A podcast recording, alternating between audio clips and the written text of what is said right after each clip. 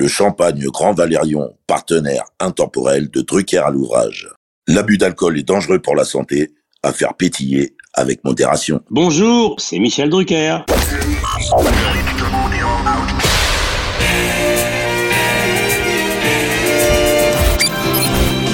Bonsoir, l'orchestre de stars placé sous la direction de Monsieur Jean-Claude Petit. C'est la première de Champs-Élysées. Nous nous retrouverons tous les samedis à 20h30 sur Antenne 2 pendant 70 minutes environ.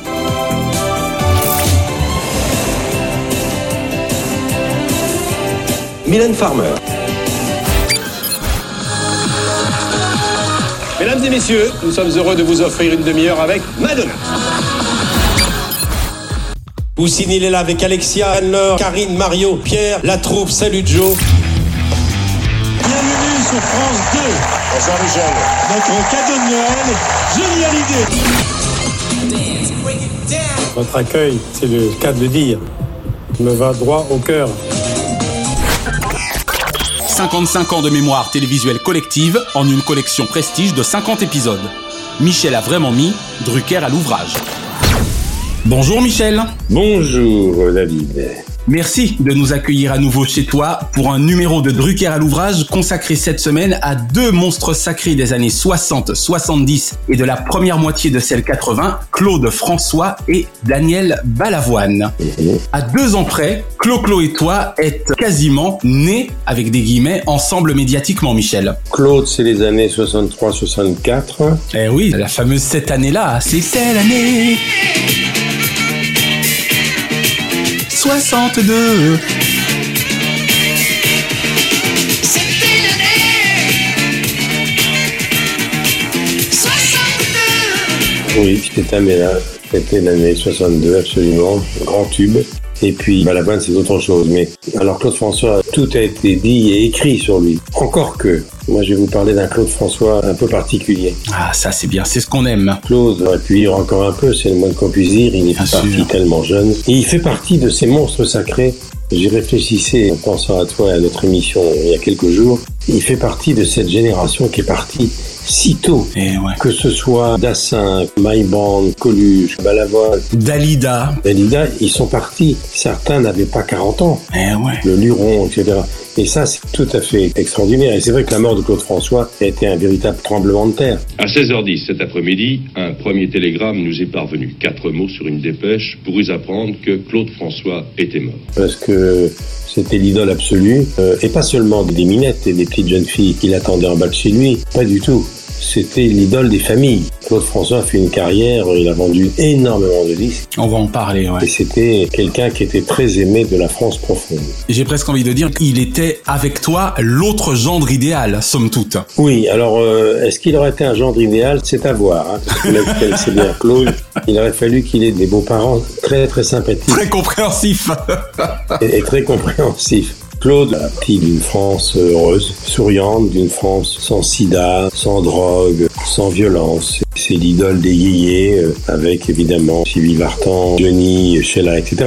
Mais Claude avait une place à part. C'était quelqu'un qui avait tout compris, qui venait de loin, des bords du canal de Suez, qui venait de- d'Égypte, Et qui en avait bavé. Claude François, c'est son vrai nom, né en 1939 à Ismaïlia, en Égypte, sur les bords du canal de Suez. qui était un très bon musicien, batteur, qui avait commencé dans l'orchestre d'Aimé Barelli, grande gloire de ces années-là, des années 60 au Casino de Monte-Carlo, venu avec sa valise, ayant quitté le canal de Suez comme beaucoup de Français de l'époque, après les affaires de Suez qui ont oui, secoué tout à fait. tous ces gens qui venaient de loin, et de là en particulier, Le 29 octobre 1956, la France et la Grande-Bretagne lancent avec Israël une intervention militaire contre l'Égypte. Cette opération a pour objectif de reprendre le contrôle du canal de Suez. les premiers tubes de Claude, il était quand même très très jeune, il avait un physique qui ne pouvait pas ne pas plaire aux jeunes filles en fleurs, On rappelle d'ailleurs qu'il était blond et que la blondeur jouait beaucoup à l'époque. Et oui, et il s'en occupait beaucoup de sa blondeur. Attention, Claude, quand il allait chez la, la grande coiffeuse Carita régulièrement,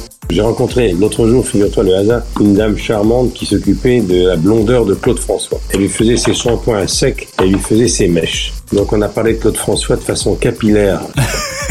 et c'est vrai que Claude François, d'abord c'était quelqu'un qui était sain.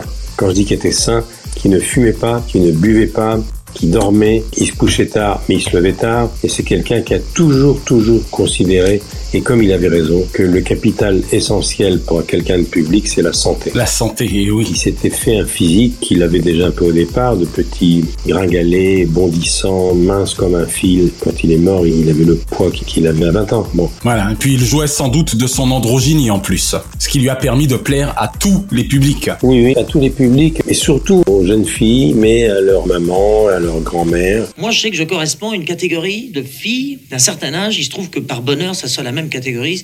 Des filles hyper tendues, passionnées. Euh, Ça représente cette espèce de foule de folie qu'il y a entre 14 et 18 ans. Et puis, il avait la panoplie du petit gars bien sous tout rapport. Quand Claude François faisait une télévision, d'abord, quand on voyait Claude François pour la première fois dans la vie, il était tiré à quatre épingles. Dès qu'il mettait un pied dehors, le personnage public qu'il était ne voulait pas décevoir son public. Il était toujours bien coiffé, bien habillé, avec les vêtements dernier cri de l'époque. Le look était très important. Claude François ne mettait jamais la même tenue d'une télé à l'autre. Deux fois. Deux fois, c'est-à-dire que si on prend toutes les télévisions qu'il a faites dans sa vie, et Dieu sait s'il a fait beaucoup d'émissions de télévision, notamment chez moi, même si sa carrière a été courte, c'est autant de tenues différentes. Et alors Claude François, c'était un vrai musicien qui connaissait le jazz, qui connaissait le rythme, qui connaissait les instruments, qui connaissait les percussions. Cette énergie de trance qu'il déploiera jusqu'au bout de sa carrière, c'est son héritage égyptien. Il est impossible de ne pas être doué pour le rythme après avoir vécu une jeunesse comme ça. On va parler justement de sa musicalité avec la question suivante. Précisément 27 albums en seulement 16 ans de carrière. L'as-tu jamais connu ne travaillant pas Non, mais de toute façon, Claude François, je me retrouve un petit peu dans sa façon de vivre pleinement sa passion. Claude, c'était son métier, point. Il voulait réussir, il voulait être numéro un, il voulait être le plus grand vendeur de disques, il voulait être devant Johnny, c'est-à-dire la rivalité entre les deux. L'autre, le grand blond magnifique qui plaisait surtout aux mauvais garçons, qui avait un public plus masculin. Très rocker, très James Dean, très Elvis Presley, très blouson de cuir. Très bad boy, comme on dit. Voilà, très bad boy. Et encore, les bad boys de l'époque, c'était pas les bad boys d'aujourd'hui. hein. Et puis Claude, euh, c'était autre chose. Et alors, il avait une chose. Claude François a réussi à tirer le maximum d'un petit talent de chanteur. Car on peut pas dire que Claude François avait la voix la plus tonitruante des Il était variétés. un grand interprète, tout à fait. C'était ni Johnny, ni Sardou, ni Lama. C'était pas vocalement un chanteur impressionnant. Il avait une, voix un peu nasillarde. Il avait un petit physique de gringalet. C'est pas un physique à la Johnny. Mais il avait tout compris. Il s'est dit, il faut que j'amène quelque chose de plus que les autres. D'abord, il a écouté beaucoup, beaucoup des radios américaines. Il a écouté beaucoup les radios anglaises. Le seul pays qui m'est euh, difficilement accepté, ne serait-ce même sans tentative de disque ou de quoi que ce soit, ne serait-ce même qu'à travers les, dialogues que je pouvais avec d'autres artistes, c'était l'Angleterre et l'Amérique encore plus. Alors je ne cours qu'après ça. Il était au courant de tout et il a eu euh, l'intelligence d'adapter Et oui. euh, beaucoup de grands succès de ce qu'on appelait la Tamla Town de l'époque, la génération Diana Ross et les Supremes. Vous savez, il a grandi en Égypte. Il, n'aimait que les blacks en, chant, en artiste chanteur. Il trouvait que c'était les plus belles voix. Que ce soit Otis Redding, que ce soit James Brown. Il était fan de tout ça. Et donc, C'est le premier à s'accompagner de danseuses black d'ailleurs. Et tous les grands tubes de Claude, ceux qui étaient les plus dansés et chantés dans ses spectacles, c'était les adaptations de succès américains qu'il a très très bien fait. Exactement. Claude, c'était aussi quelqu'un qui savait s'entourer et qui s'était dit, comme j'ai pas le physique de Johnny, comme j'ai pas la voix de Sardou, comme je suis pas Michel Fugain, le Big Bazar, ben je vais faire autre chose. Et il a eu l'idée toute simple et géniale ben, de fabriquer une équipe de danseuses qu'il a appelée les Claudettes. Et, et les Claudettes. Les Claudettes, il y avait les Asiatiques, il y avait les Noirs, des Rousses, des Blondes, euh, des Métisses. Franchement, euh, et, et personne n'avait fait ça. Je veux dire en France, aux États-Unis, oui, mais en France, non. Il y en a eu deux générations, et qui était la première fois qu'il y avait des filles relativement dévêtues sur scène, habillées dans le plus simple appareil, qui dansaient comme on danse dans les boîtes le samedi soir. Sans que ça ne fût jamais vulgaire en plus. Non, jamais, parce que Claude n'était pas. Elles étaient sexy, elles faisaient rêver. Les minettes venaient pour Claude, et leur père venait pour les Claudettes. Les époux avaient de quoi se rincer les yeux. hein. Les, la- les Claudettes, comment on était habillés, dénudés. Euh, on n'avait pas une bête de graisse, on était euh, toutes toutes fines, euh, belles, jeunes. Donc euh, bon voilà, les, les filles regardaient Claude et les, époux regardaient les Claudettes. Et Claude a réussi à faire de ces jeunes filles charmantes, qui étaient grandes, qui dansaient comme certaines jeunes filles dansent bien le, le samedi soir sans être des danseuses professionnelles, Et les Claudettes sont devenues un élément très important de ces spectacles. Pour revenir à Claude, il voulait réussir, il voulait surtout nourrir sa famille et venger le destin qui avait fait que ses parents et lui étaient venus dans des conditions très difficiles près de Villefranche-sur-Mer, Sur mer, dans une petite chambre de bonne, il était parti d'Égypte sans rien. Voilà, c'est un petit peu ce que les pieds noirs ont vécu plus tard, en venant d'Algérie. Et donc, euh, il a commencé comme batteur, percussionniste, et très très vite, il a compris qu'il pouvait prendre un créneau qui n'existait pas. Il était un des premiers à faire les scopitones, qui sont devenus maintenant les, Les vidéoclips. hein. les visuels de maintenant. Il n'y a pas une chanson qui sort sans son clip. Il y a de moins en moins à la télévision de spectacles visuels. Il y a de moins en moins de musiciens qui jouent sur scène à la télévision. Hélas. À la télévision, on passe des clips. Et les clips sont souvent des vraies réussites. Ils sont réalisés par des metteurs en scène importants. Et Claude, le premier a compris ça. Et le, premier jeune metteur en scène inconnu qui lui a fait son, son premier Scopitone, c'était Claude Lelouch. C'était Belle Belle Belle. Waouh. Toi, elles sont toutes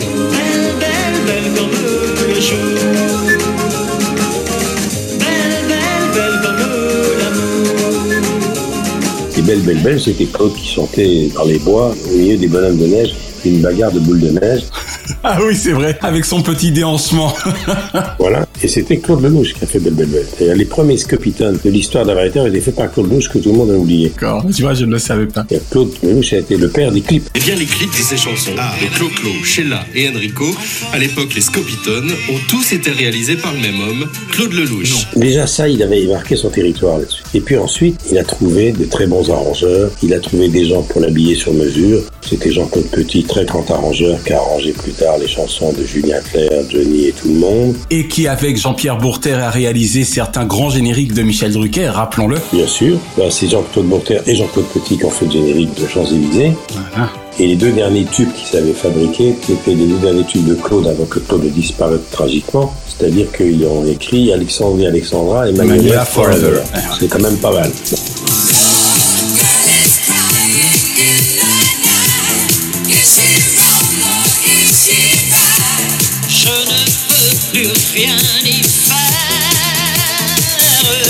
Ils sont les deux derniers grands, grands succès de Claude François.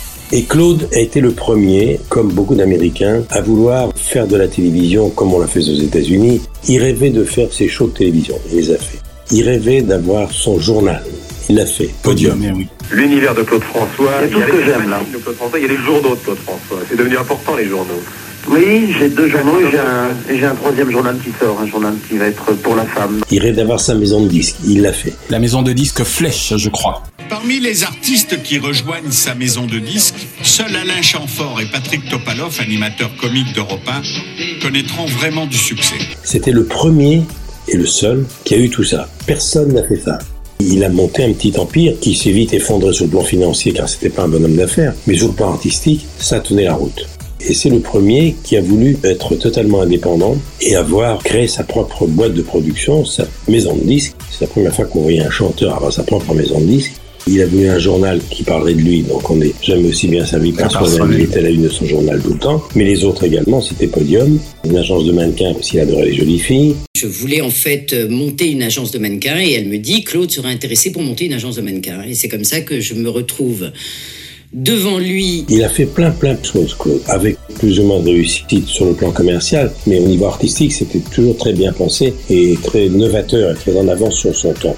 Donc c'était tout ça, Claude. Et il a réussi à faire ça dans une carrière très très courte. Parce que Claude François, c'est une carrière de 15 ans. Très courte, et oui, 16 ans. C'est pas grand chose. C'est ça, c'est des carrières météores. On peut techniquement la comparer à celle de Louis de Funès, hein, qui n'a pas été plus longue, entre 64 et 1980, en gros. Oui, et dans un autre registre, Dassin aussi. Drucker à l'ouvrage.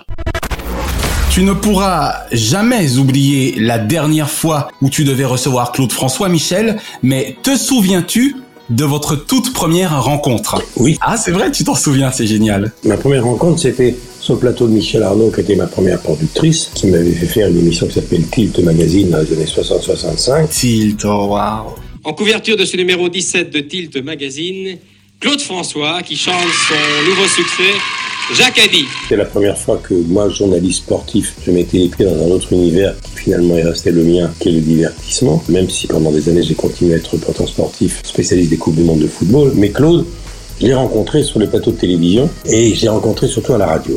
Parce que c'est vrai que quand on parle de ma carrière, on oublie que un des moments très forts de ma carrière, C'était l'époque de la valise RTL, c'était RTL où j'ai passé une petite dizaine d'années avec une émission qui s'appelait La Grande Parade. On commence avec une chanson de Léo Ferré, Véronique Sanson. Vous qui assistez à l'émission, vous voyez comment ça se passe. qui faisait des scores gigantesques. C'était à l'heure du déjeuner, entre 11h et 13h. On faisait des scores dignes des émissions de télévision aujourd'hui. Il faut dire qu'il y avait beaucoup moins de concurrence. Et Claude était un habitué de l'émission, il venait souvent. Et on avait beaucoup sympathisé parce que Claude, très tôt, avait pensé à moi pour faire du divertissement. Et Claude, un jour, m'a dit, il faudra que tu sortes un peu de ton carcan de reporter sportif ou de journaliste de télévision. D'accord, de ton domaine, ouais. Et que tu ailles plus loin dans la télévision, que tu présentes des émissions peut-être à toi un jour, mais d'abord ce serait bien qu'on fasse une émission ensemble. Et ça donnait avec le cœur que j'ai jamais oublié parce que c'est là où j'ai rencontré Dany, car c'est lui qui m'a présenté ma femme. Avec le cœur. C'est une émission conçue par Claude François, présentée par Michel Drucker et Claude François et réalisée par Rémi Grabach. Et dont il était amoureux d'ailleurs depuis les années 60. tu vois comme quoi. Claude il m'aimait bien parce que j'appartenais pas à sa cour. Alors il faut dire, pour être complet, que Claude, à l'époque, tous ces chanteurs, la vague déferlante des yéyés des années 60 qu'on voyait à la une de tous les journaux jeunes et qu'on écoutait surtout à la radio dans Salut les copains, Daniel Philippaki et Franck Teno. En fin d'après-midi, à la sortie du lycée, tout le monde écoutait sur Europe 1 Salut les copains.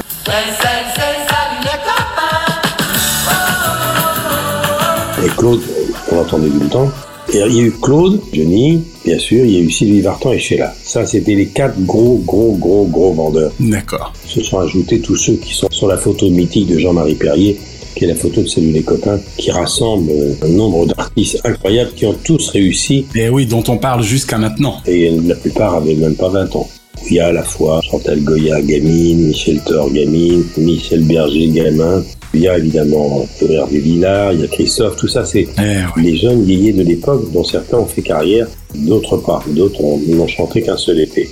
Et donc Claude était vraiment le jeune chanteur euh, aspirateur à audience, même si on ne mesurait pas encore les audiences radio et télé comme on l'a fait plus tard. Mais c'est vrai, Claude François, c'était synonyme de ne pas s'ennuyer pour une raison très simple. C'est que Claude était pas seulement un chanteur, compositeur, interprète qui avait tout compris, c'était aussi un excellent présentateur. D'accord, c'était un vrai showman en fait. C'était un showman. Il y a eu Sacha Distel qui a fait le Sacha Show. Et Claude, quand il présentait l'émission de variété, il était formidable. C'est pour ça qu'il a voulu faire un jour une émission avec le cœur qui devait perdurer. Le destin l'a décidé autrement. Mais moi, là où j'ai vraiment sympathisé beaucoup avec Claude, c'est quand on s'est associés tous les deux comme co-présentateurs de l'émission avec le cœur où il y avait Charles Aznavour déjà qui chantait Les plaisirs démodés.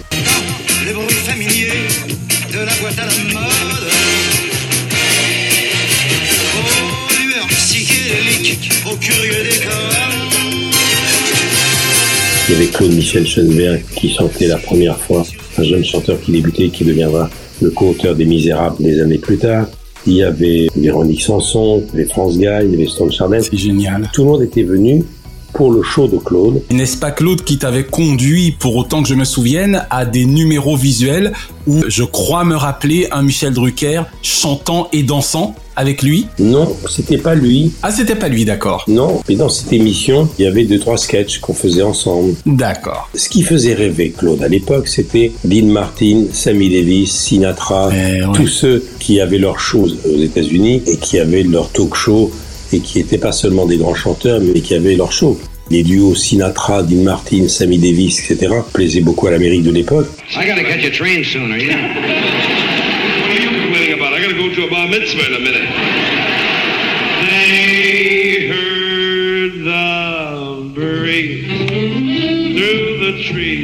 Et lui, il se faisait livrer, il faut le savoir également, régulièrement les cassettes de toutes les émissions de divertissement. Il n'y en avait pas 36, des talk shows américains. Ok. Voilà pourquoi il était en avance sur son temps finalement. Voilà. Il était branché en permanence sur l'Amérique et sur l'Angleterre, qui sont les deux pays anglo-saxons de la musique. C'est pour ça que dès qu'il y avait Diana Ross et les Supremes qui, à la Tamla Motown, euh, lançaient un nouveau tube, c'était sûr que Claude allait l'adapter. C'est la même chanson qui, qui est en américain. euh, It's the same old song, c'est la même Same vieille old chanson. song. La mienne était. Vous y êtes, messieurs, parce que s'il n'y a pas de chef d'orchestre, on est perdu. Il était à l'écoute de tout. D'ailleurs, dans son bureau, il y avait toujours une radio, une télé américaine euh, ou un programme américain qu'il recevait par cassette, qui visionnait. Il était fasciné par l'Amérique, comme beaucoup d'ailleurs. Il a dû adorer Michael Jackson d'ailleurs, enfin notamment le Michael Jackson gamin, j'imagine. Voilà, et d'ailleurs il n'était pas peu fier, lui le petit français, d'avoir conquis l'Amérique à travers, euh, comme d'habitude, My Way. Et oui.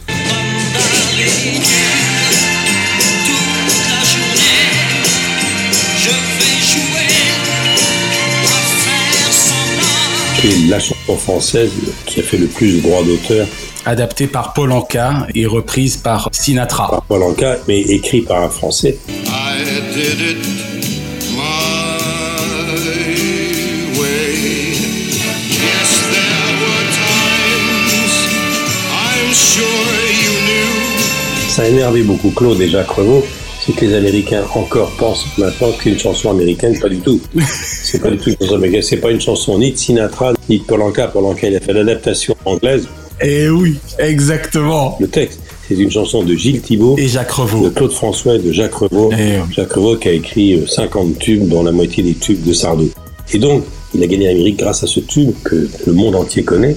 Donc il n'était pas peu fier, alors qu'au départ il n'a pas voulu. C'est une petite parenthèse intéressante qu'il faut faire, c'est que quand Jacques Revaux est venu lui jouer à la guitare au bord de sa piscine à Danemois, où il avait sa jolie maison. Son moulin. Voilà, le moulin de Danemois, où il a commencé à lui jouer à la guitare. Tatin, tatin, tatin, tatin, tatin, tatin, tatin, tatin. Et Claude disait non, non, ça marche pas, ton truc, ça m'intéresse pas. Revaux a remballé tout ça, il était allé le présenter à Hugo Frey qui a dit non, à Gérard Normand qui a dit non. Finalement, il est revenu vers Claude François et qui lui a dit, et Claude lui euh, rejoue-moi un petit peu ce que tu m'avais joué l'année dernière, là, que je sais que tu l'as proposé aux uns et aux autres. Et Claude, qui était très exclusif, voulait surtout pas que, ayant refusé une chanson, ça risque de devenir un tube dans la voix d'un autre. D'un autre, d'accord.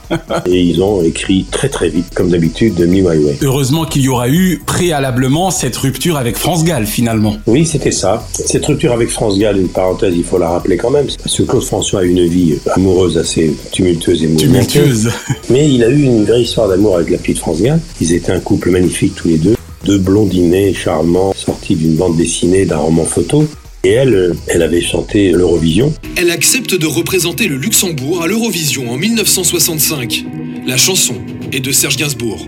Une chanson de Gainsbourg, ça devait être Charlemagne, je crois, ou les sucettes à vanille, peu importe. Et Claude François, qui était avec elle, ne supportait pas que quelqu'un lui fasse de l'ombre, même si c'était la femme de sa vie, ce qui était quand même d'un égoïsme fou. Eh, c'est terrible. Mais Claude avait inventé l'égoïsme. Bon. Et quand elle a gagné l'Eurovision, il était devant son poste, il est devenu blême, et il a dit il n'y a pas de la place pour deux. Il l'a plaqué presque par téléphone, c'est incroyable. Et là, c'est insupportable. Elle gagne. France Gall veut partager sa victoire avec lui.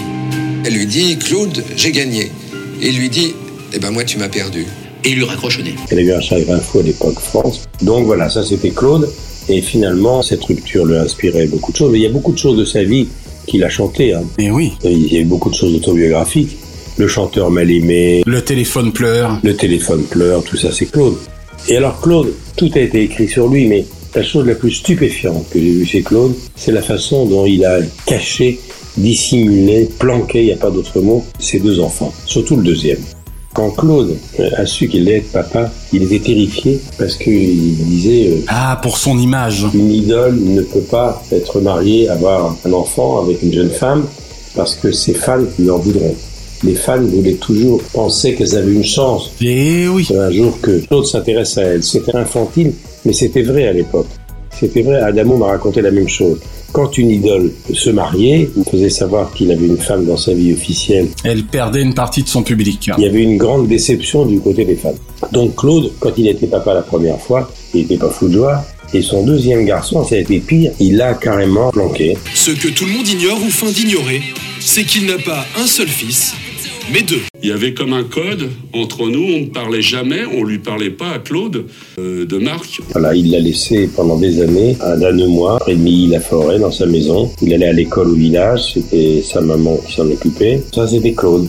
Les deux fils de Claude ne sont pas sortis indemnes de leur adolescence. Je veux bien le croire. Claude, il n'avait qu'une seule chose qui comptait, Sa carrière. Et il fallait que tout le monde soit à ses pieds. Il avait une équipe dévouée corps et âme qui travaillait jour et nuit. Il y a 3-4 personnes comme ça qui sont responsables, qui restent donc au-delà des, des 8 heures très souvent. Et lui arrivait à 2 heures de l'après-midi au bureau parce qu'il dormait le matin. Et il était étonné qu'il n'y ait personne au bureau alors qu'on lui dit mais Claude, c'est la coupure repas. Eh oui, la pause. Ce qui fait qu'il devait dire mais personne ne fout rien ici quoi. voilà, c'est ça. C'était Claude, qui était la mauvaise foi. Incarné.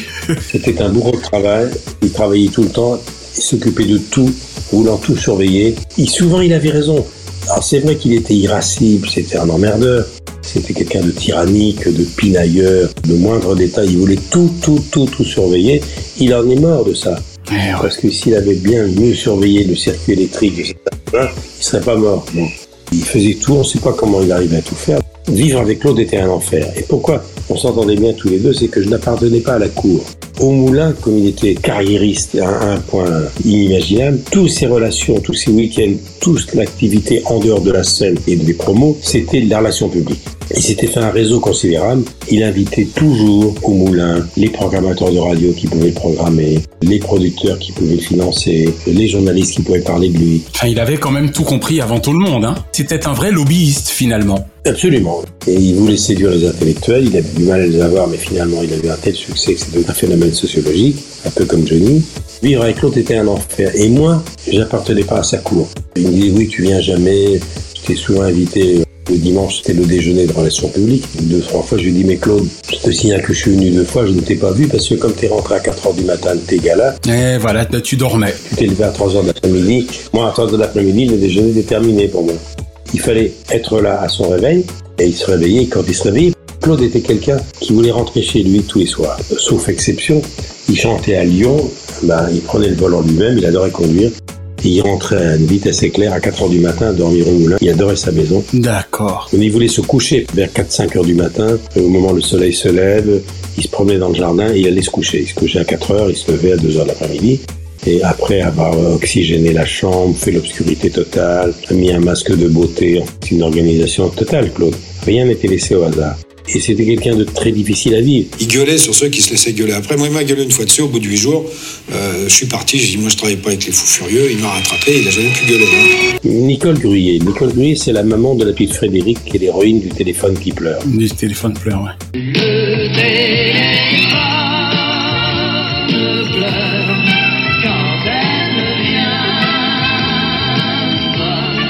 La petite Frédéric qu'on voit sur les extraits de télévision, notamment les nôtres, et qui décroche le téléphone. Mythique. C'est quelqu'un pour toi. C'est monsieur de la dernière fois. Bon, je vais la chercher. Je crois qu'elle est dans son bain. Sa maman, de Nicole Gruyer, était la secrétaire de Claude. Il lui laissait à longueur de journée des messages qu'elle devait décrypter en arrivant le matin. Comme il se couchait tard, toutes les idées ils avaient la nuit, et avant de dormir à 4 heures du matin, il prenait son petit magnétophone, là aussi il était en avance. Pensez assis. C'était à la fois des choses artistiques ou des choses du quotidien.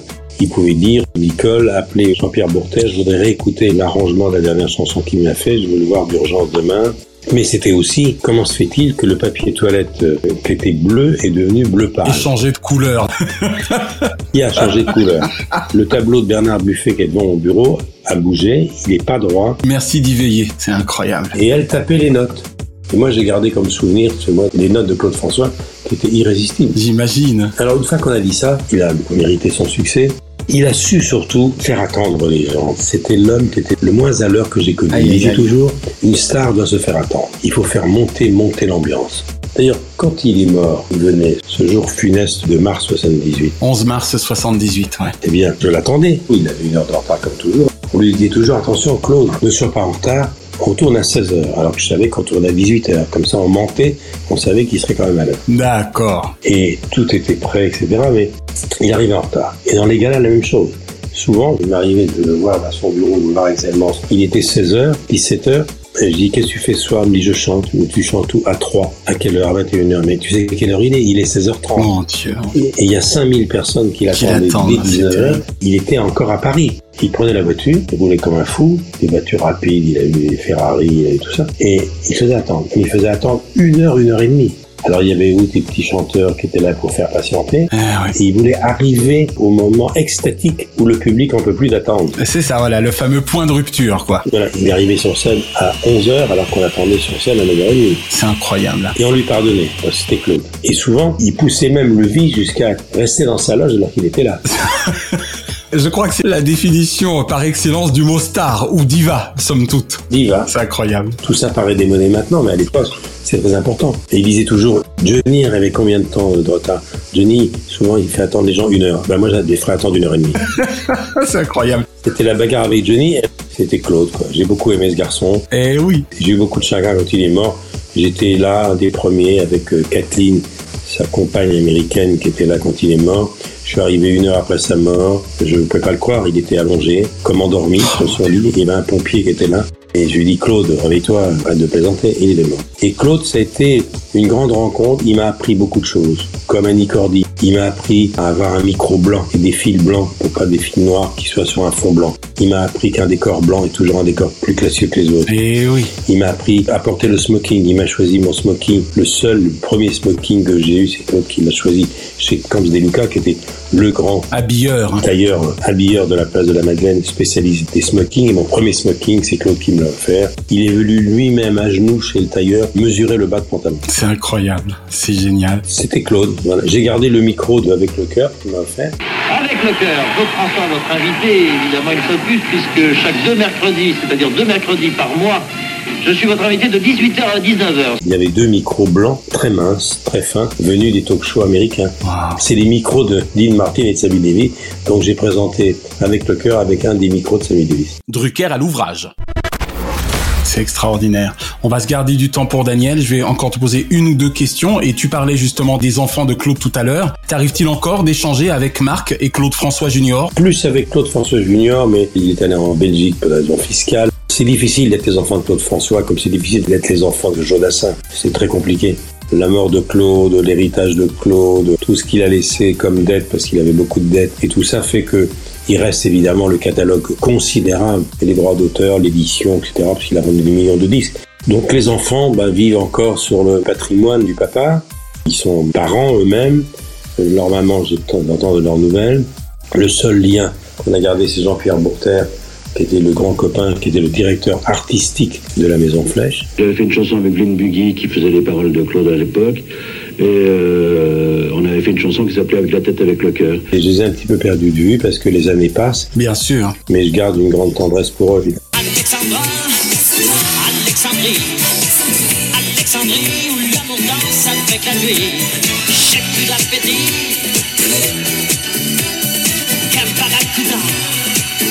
Suis certain, Michel, que tu dois encore te souvenir de ce que tu faisais le 11 mars 1978 au moment où tu as appris la triste nouvelle et de qui te l'aura annoncé. Tu veux bien nous en dire deux mots? J'étais sur le plateau des rendez-vous du dimanche. Il y avait Guy Lux pas loin, il y avait France Gall pas loin d'ailleurs, Ironie du sort, et il y avait Pierre Perret qui tournait, il y avait le plateau des Carpentiers qui tournaient leur soirée juste à côté de celui des rendez-vous du dimanche. On rappelle que tu étais au but de Chaumont, je crois, à l'époque, hein les studios des buts de Chaumont. Oui, j'étais au but de Chaumont et comme il était en retard, Françoise Coquet a appelé son attaché de presse en disant alors ça fait une heure qu'on l'attend. Et je me souviens, elle s'appelait Marie-Thérèse Perrin, l'attachée de presse de Claude, qui lui a dit textuellement, il est en retard, il prend son bain et il arrive.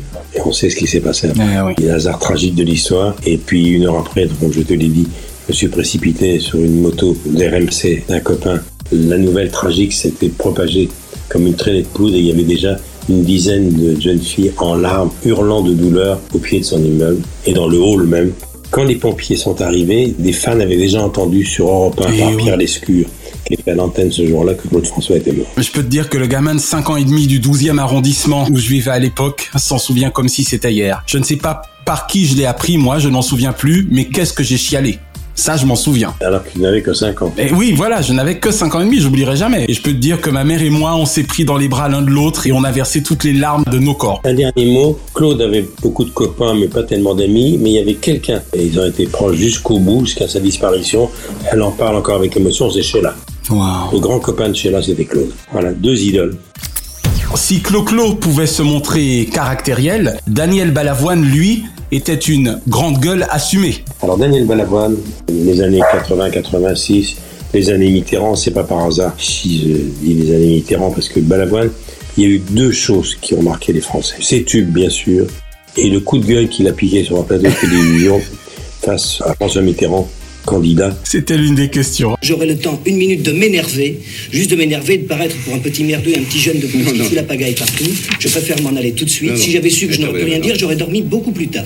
Mitterrand voulait un jeune chanteur qui s'adresse aux jeunes, et comme il a vu qu'il n'avait pas le temps de parler beaucoup, à la fin il s'est levé et dit écoutez, moi je suis là, pas pour faire la figuration, j'avais des choses à dire, je m'en vais. Et avec une grande audace, il a dit à M. Mitterrand, voilà, faites très attention, président. La jeunesse gronde, la Eh jeunesse est en colère, faites très attention. Un jour, elle descendra, un jour, la jeunesse ira beaucoup plus fort que vous l'imaginez. Ce que je peux vous dire, c'est que le désespoir est mobilisateur et que lorsqu'il devient mobilisateur, il est dangereux et que ça entraîne le terrorisme, la bande abadère et des choses comme ça. Mitterrand avait été très très surpris, séduit par lui, tellement séduit que pour sa campagne électorale de 81, il avait demandé à Balavoine de venir dans ses meetings chanter et Balavoine l'a fait une ou deux fois, mais comme il était très intelligent, il n'a pas voulu se faire récupérer politiquement. C'est clair. Alors Daniel Balavoine, c'est une histoire extraordinaire. Sa carrière, il a doit à Patrick Juvet, ce que peu de gens savent. Patrick Juvet qui était une idole avec cette voix de tête qui était beau comme un dieu. Absolument.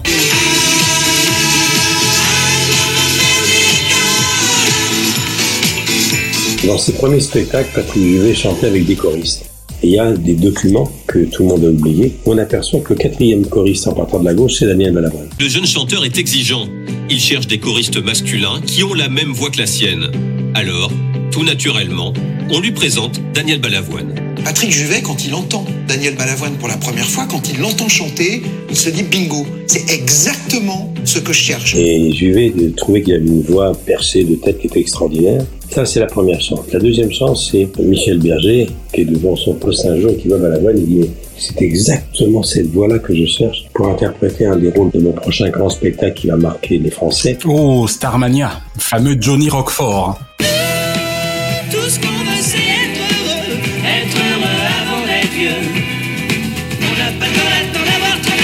Il a engagé son Starmania.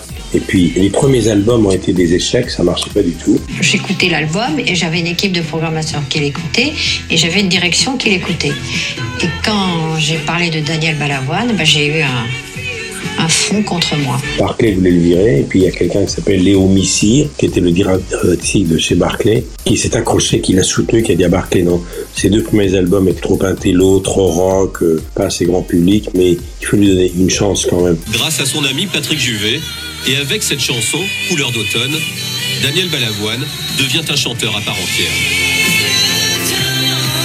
Et c'est ainsi qu'il va se faire remarquer par l'un des plus grands producteurs de l'époque, Eddie Barclay, et son bras droit, Léo Missire. Et il lui donne une chance pour un troisième album. Barclay lui a dit à l'époque, c'est la dernière chance. Dans ce prochain album, il me faut au moins un tube. Et le lendemain, il est arrivé avec le chanteur.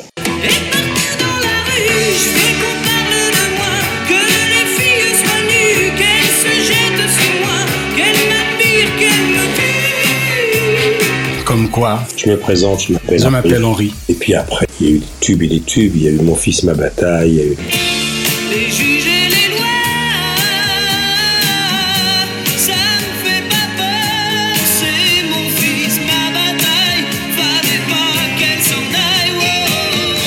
La Ziza. La Ziza. Eh ouais.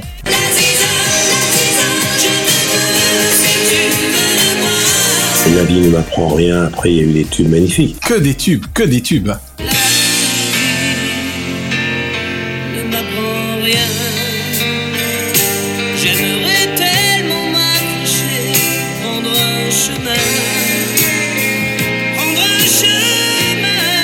Et comme Claude François, une mort violente. Eh ouais. Ce sont deux garçons pratiquement au même âge. Claude avait 37 ans et Daniel n'en avait même pas 34. Sont entrés dans la légende très très jeunes. Presque comme le club des 27 américains. Vous le savez, cet accident d'hélicoptère est survenu hier soir non loin de Gourma, au Mali, et a coûté la vie non seulement à Thierry Sabine, mais également à Daniel Balavoine. Voilà. Et puis Daniel, avec Michel Berger, s'est engagé. Il a découvert l'Afrique. Il a été très, très impliqué. Début janvier 1986, le chanteur participe au Paris-Dakar, mais à sa façon. Ils ont mis une canalisation pour quand ça déborde. Il fournit de l'aide humanitaire dans le Sahel. Il a fait le Paris-Dakar, où il est mort. Ah bah c'est justement l'une de mes autres questions, Michel. Finalement, votre amour des défis à tous les deux aurait très bien pu te conduire à être sur un Paris-Dakar avec Daniel Balavoine. Oui, et puis surtout, il est mort dans des conditions affreuses. Moi, je lui avais dit un jour, tu vas prendre beaucoup les hélicos, puisque tu es un VIP sur le Dakar, et d'un point à l'autre, sur les arrêts de nuit. Fais très attention, Daniel ne prend jamais un hélico la nuit. Quand la nuit tombe en Afrique, car elle tombe plus vite qu'ailleurs et elle est impénétrable. C'est. Mais le 14 janvier 1986, tout s'arrête dans le désert malien, à bord d'un hélicoptère éclaté sur le sable. Daniel Balavoine et quatre autres passagers viennent de disparaître. Donc c'était un drame affreux. Je crois que la France était aussi bouleversée, balayée par un chagrin immense quand Claude François et Daniel sont morts, car c'est des deux morts extrêmement violentes, très très violentes et tellement surprenantes, et ils étaient tellement jeunes. Alors Daniel, il a laissé des grands succès, il a cette voix incroyable et je pense à lui tous les jours parce que au moment où je te parle, je suis dans ma maison en Provence et il y a une penderie pas loin dans l'entrée. Et dans la penderie, j'ai le dernier cadeau qu'il t'a fait, que m'a fait Daniel, qui était mon copain, et c'était son dernier blouson. Oh wow. Le dernier blouson qu'il portait, il me l'a offert. Il est mort quelques mois après. Donc je regarde le blouson de Daniel Balavoine tous les jours quand je sors. C'est un blouson en, Mais en cuir. cuir qui doit être bien élimé. oui, avec la peau de mouton apparente à l'intérieur. Il adorait ce blouson. Je lui dis donc ton blouson, il est incroyable. Il dit oui, il n'y en a pas beaucoup. Celui-là est pour toi. C'est génial. Daniel, il nous manque beaucoup. Il y a encore quelques jours sont passés à la télévision des portraits de lui. À chaque fois, ces portraits ont un succès considérable. Bien sûr. Il est resté dans toutes les mémoires, Daniel, dans toutes les mémoires. Et c'est vrai que Starmania n'aurait pas eu ce succès sans, Sans lui, c'est clair. C'est cette chanson magnifique qui a été chantée en anglais. SOS d'un terrien en détresse. Voilà.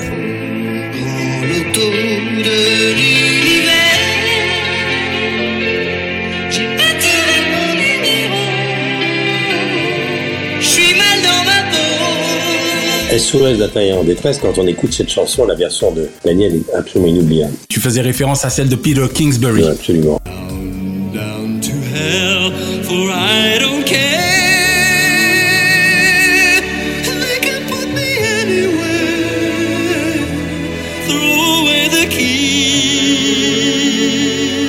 C'est vrai que le Dakar, pour lui, c'est ta rencontre avec l'Afrique. Et il a été tellement bouleversé en allant sur le Dakar par voir la misère des gens qu'il avait décidé, avec l'aide de Michel Berger, de financer des puits et des pompes pour amener l'eau dans des endroits où il n'y en a pas, où on meurt de sécheresse. On s'en souvient encore. Il était très très engagé. C'était ses restos du cœur à lui. Sa mission, la mission qu'il s'était donnée. Daniel a laissé un grand souvenir d'un homme généreux, de quelqu'un qui avait euh, des opinions. C'était un rebelle, c'était un... Mais un rebelle au cœur tendre, on va dire. Voilà, exactement. Alors il est mort il y a tellement longtemps, mais la jeune génération qui découvre Balavoine est bouleversée. Bien sûr. Il est mythique, c'est une icône Balavoine. Drucker à l'ouvrage. Alors, tu faisais référence au chanteur, et j'ai envie de dire, quelle ironie Le chanteur, précisément, premier succès de Daniel Balavoine, dont on rappelle qu'il est sorti en juin 1978. Du coup, les deux monstres sacrés n'ont jamais pu, artistiquement, s'affronter. Non. Alors je vais dire quelque chose, c'est tout à fait personnel comme sensation. Je pense que on prend pas la place de Balavoine, il était irremplaçable. Mais celui qui pourrait être un héritier de Balavoine et avec quel succès, c'est Goldman. Oh oui. Je suis pas certain que la carrière de Goldman aurait été la même si Daniel avait vécu. Ils étaient sur un registre assez voisin. Ah, c'est bien ce que tu dis, ne serait-ce que par rapport déjà à leur voix, leur tessiture. Les chansons populaires, la façon de dire les choses. Ils étaient deux anti-stars finalement. Et c'est vrai que je trouve moi que Goldman pourrait être celui qui se rapproche le plus de ce qu'a été Balavoine. Exact. Moi, c'est extrêmement clair pour qu'on continue à se faire encore plus mal. C'est que c'est le potentiel de Daniel Balavoine. Le soir de sa disparition, ses amis Michel Berger et Jean-Jacques Goldman en direct sur RTL lui rendent hommage. Quelqu'un qui a des opinions, qui avait cette voix incroyable, qui a multiplié les tubes et les tubes et les tubes, parce qu'il est mort tellement jeune. Il avait en lui des dizaines de tubes, Daniel. Eh oui. Il avait un truc à lui. Il avait un son à lui. Tous ceux qui l'ont approché en gardent un souvenir très très fort. Je suis pas allé souvent aux obsèques des gens que j'ai aimés pour plein de raisons. Je suis allé à Biarritz, je suis allé aux obsèques de Daniel parce que voilà, je voulais lui dire une dernière fois au revoir. Et il y avait un chagrin, c'était palpable, c'était une foule en larmes, en pleurs. Daniel Balavoine est quelqu'un qui m'a beaucoup marqué. Celui qui me manque parmi tous les artistes, c'est lui. Mes conversations, c'est l'époque où je sillonnais la France pour la grande parade d'RTL, et il venait souvent avec moi. Quand il était l'invité de l'émission, il dit bah, Je viendrai avec Michel, il prenait pas le train. Ou le... Wow. Et on y allait ensemble. C'était quelqu'un d'assez mélancolique, d'écorché. Un écorché vif, ouais. C'était un indigné, voilà. Et il n'avait pas d'indignation sélective. D'accord. Plus qu'un chanteur, Daniel. C'était un citoyen. Balavoine était ton cadet de 10 ans et des poussières et serait donc un fringant septuagénaire. Selon toi, chanterait-il toujours s'il était encore parmi nous, Michel? Moi, je crois qu'il serait acteur. Je crois que le cinéma ne serait tombé dessus parce qu'il avait une présence folle, il avait un regard. Il aurait fait une grande carrière d'acteur, il aurait été scénariste, il aurait eu des films. Il aurait évidemment changé de tessiture. On ne peut pas chanter pendant 50 ans avec une voix comme ça. C'est clair. Je ne suis pas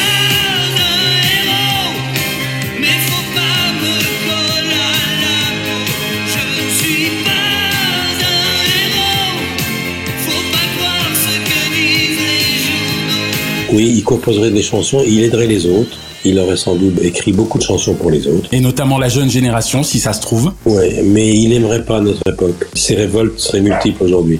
Je remarque également, c'est pour ça que c'est terrible quand on se penche sur ces années-là, que celui qui a joué un rôle considérable dans sa vie est mort jeune également, c'est Michel Berger.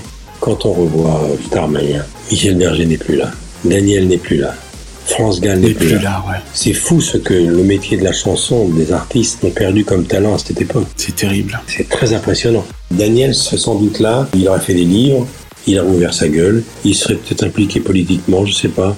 Il serait pas resté inerte, ça c'est clair. Et on serait toujours copains. On aurait fait de la télé peut-être ensemble. Il aurait inspiré beaucoup de gens. Il a donné envie à beaucoup de gens de faire ce métier. Et sans mauvais jeu de mots, un autre phare que celui d'Alexandrie, pour le coup. Oui, absolument. Liane Folly, qui était sa grande amie. Et qui a si bien repris. Qui a repris avec succès. La vie ne, Ne m'apprend m'apprend rien. Euh, elle en parle très très bien.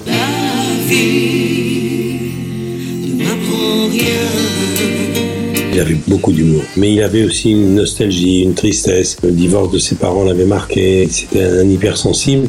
Là, je revois encore Coco, sa femme, Coco Balavoine, qui est un petit peu la dépositaire de la mémoire. Il n'y a pas une émission sur Daniel qui se fait sans qu'on lui en parle à elle.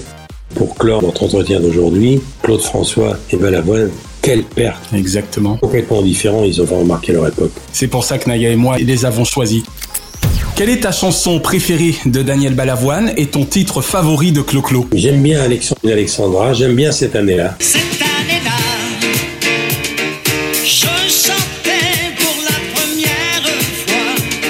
Chez Daniel, j'aime bien euh, Mon fils, ma bataille. Elle est magnifique. C'est la première grande chanson sur le divorce et sur l'empoignade d'un couple qui veut garder l'enfant. Le droit de garde, exactement. Le droit de garde.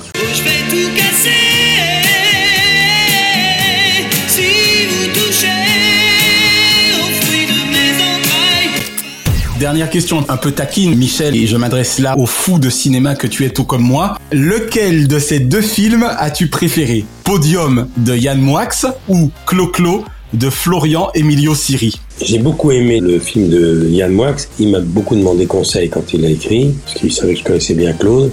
Mais le Clo-Clo vaut aussi par la performance incroyable de cet acteur belge qui joue Claude. Mais bien sûr, de Jérémy Régnier, exactement. Jérémy Régnier, ce que fait Jérémy Régnier, il s'est entraîné pendant des mois et des mois et des mois. C'est d'une vraie performance d'acteur. Extraordinaire. La seule chose qui manquait dans le film Clo-Clo, c'est on avait surtout le Clo-Clo tyrannique et pas le Clo-Clo qui aimait rire, qui avait quand même beaucoup d'humour. C'est vrai que ça a été un choix artistique de Florian Emilio Siri. Oui. Et pour le coup, ça n'est pas le clo-clo dont on a envie de garder le plus le souvenir, c'est clair. Voilà, c'est ça. Les deux films m'ont intéressé. J'ai du mal À à les départager. J'aime bien les deux parce que ces deux Clo-Clo sont les deux que j'ai bien connus. Et puis c'est vrai que le duo Poulvord Rouve est très attendrissant dans le podium de Yann Wax. Claude François, c'est.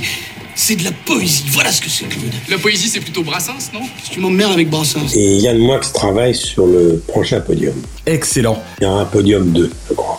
Ben voilà, je conclurai en disant qu'il m'arrive assez souvent de réécouter Claude. Je les écoute tous les deux.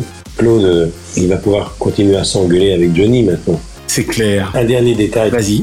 qui est amusant, c'est que Claude était tellement jaloux de Johnny et Johnny de Claude parce que Claude était un plus grand vendeur de disques que Johnny. Johnny n'a jamais autant vendu de disques de titres posthumes. Il a eu des tubes, bien sûr. Mais Claude, c'est phénoménal. Chaque disque, c'est un million d'albums. Johnny, Johnny, la voix que je vais essayer de trouver parce que j'aime bien l'imiter. Quand il était énervé, après Claude François, il me disait euh, Ton copain Claude Claude, qu'est-ce qu'il a de plus que les autres? T'enlèves les Claudettes, il reste plus rien. D'ailleurs, je crois me souvenir que malheureusement c'était parvenu aux oreilles de Claude François qu'il a plutôt mal vécu. Mais Johnny disait Claude François, ce qui lui manque, je vais te dire ce qui lui manque. Il lui manque 10 cm. Johnny avait quand même beaucoup d'humour, mine de rien.